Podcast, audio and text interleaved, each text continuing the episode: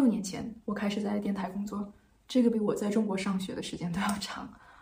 在电台工作可以说是儿时的梦想成真，因为从我开始有记忆的时候，我妈妈就非常非常喜欢收音机。小的时候，时常都会在枕边放一个迷你的一个半导体，然后晚上是听故事、听相声睡觉的。啊，直到搬到英国之后呢，后来才发现，你这个收音机以前收听的节目收到了，然后当时我很小，然后我以为是我把收音机搞坏了，所以一直不敢告诉我妈妈发生了什么，然后也没有就是不能够再听到自己喜欢的这些故事的时候。我就开始假装我是讲故事的人，我会把我的一些公仔摆在一个就是窗户的角落那里，然后假装通过麦克风给他们讲故事。当时很多其他的小孩子都会在就是 playground 去玩啊，或者是玩过家家 play house，right？但是我当时是 play radio，在电台工作，其实感觉就像又掉入了另外一个兔子洞一样，一开始非常难适应。不但是因为语言的问题，而且其实是也是思维的不一样，看事情的看法不一样。而且一开始报新闻的时候，就是英文的新闻跟中文的新闻，世界是不一样的。英文里有句话说：“A different language gives you a different view of the world。”啊，就是一个不同的语言会给你一个。会给你展示出一个完全不一样的世界。这句话真的是我在电台工作的时候才深深的体会到这一点。因为不同的搜索引擎用英文关键词跟用中文关键词搜索出来的内容是完全不一样的。所以这一点当时让我感觉，就是给节目做 research 的时候，就让我很，就是不但是眼花缭乱，而且就是很冲突很多。我觉得这个冲突是。只有跨文化的时候，你才会有的。因为在同样一个文化、同样一种语言里，你是不会有这种鲜明的对比的这个感觉。所以，当你有了这个鲜明的对比，你才会觉得，Oh my gosh，就是我是要讲哪一个才好。我在做节目的时候学到很多，我在放广告的时候也学到很多。我在电台的时间，我在不停的去。观察其他的 DJ 是怎么样讲话的，他们是怎么样跟听众沟通的，然后我也花了很多时间去听广播，这个就让我了解到了中式思维。也因为在我的生活里开始有了中式思维的介入，我才可以逐渐的去了解我父母的想法。因为很多，其实这个不单是文化，其实这个也有 generation，就是一代人与另外一代人。啊，年龄的不同，而有的思维的不同，因为我会觉得跟其他 DJ 是同龄人，他们的父母和我的父母有的时候他们的出发点或者说出来的话是一样的，这个让我就这种共鸣其实帮到了我很多。在没有这种共鸣的时候，其实很多时候我跟父母的沟通，我就会觉得他们说的话这些文字就跟迷宫一样，因为。嘴上说的跟心里想的是有很大出入的，然后在西方长大的我，说的跟想的几乎是一一致的，没有太大的出入，所以我是直话直说，就是想的什么就说的什么，所以不会说拐着脚、拐着弯儿去说话，有什么话我都会说出来，不像是像中文里有一句话“心知肚明”哈，哎，心知肚明，可是。我怎么会知道？like 用美式的思维去理解心知肚明，而我们试一下，like 我怎么会知道你肚子里有什么？哎，我怎么知道你的心里会有什么？如果你不说在嘴上的话，如果你不把话说出来的话，我怎么去理解？我怎么样去 assume？因为在西方非常注重不要去 assume 别人的想法，不要去 assume 别人的就是感觉，因为。其实小的时候上学的时候，老师就会跟我们说，如果你去 assume，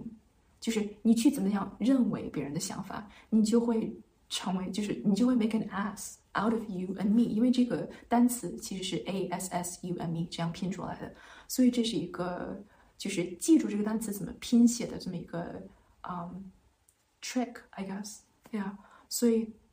这是两节课合二为一，老师既教了我们这个单词怎么拼，而且他也教了我们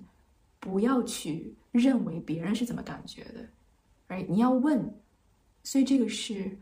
有很大文化差异的，因为我不去替你去想，在西方的环境下，这是一种对你的尊敬，而你有你的想法，我尊重你的想法，我不会去替你想，而可是，在就是中式的思维里，好像这不是一种尊敬，这是误解的开始。在吵过这么多年之后，其实我是能够总结出一些 经验的。其实很多吵架的原因，你越往根里去挖掘，你就会发现，其实是因为不同的文化对爱的表达是不一样的。在西方，对爱的表达是非常 physical，you know hugs, touch。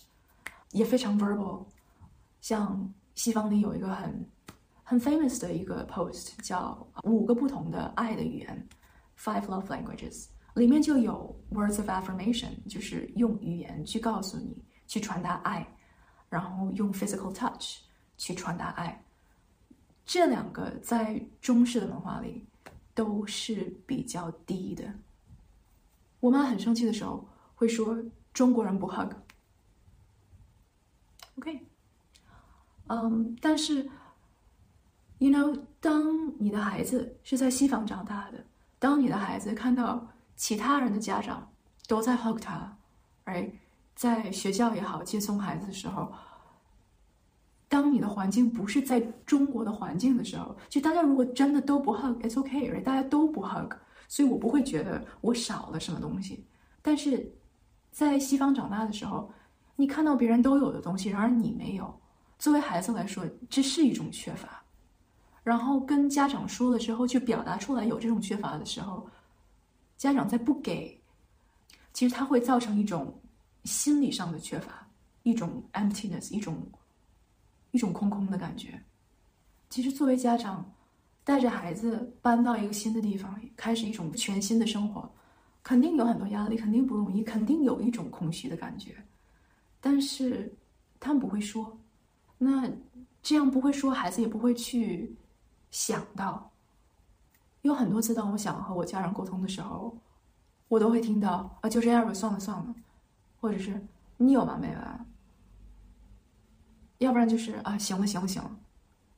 就不会让你去讲话。他们 they won't even go there，所以我们是没有办法去解决一个我们回避的。问题不说的话，最终都会变成遗憾。这个不是一个文化差异，恰恰相反，这是人性，这是我们共有的一种需求。You know, to be heard, to be seen，每个文化里的人都会有的一种需求。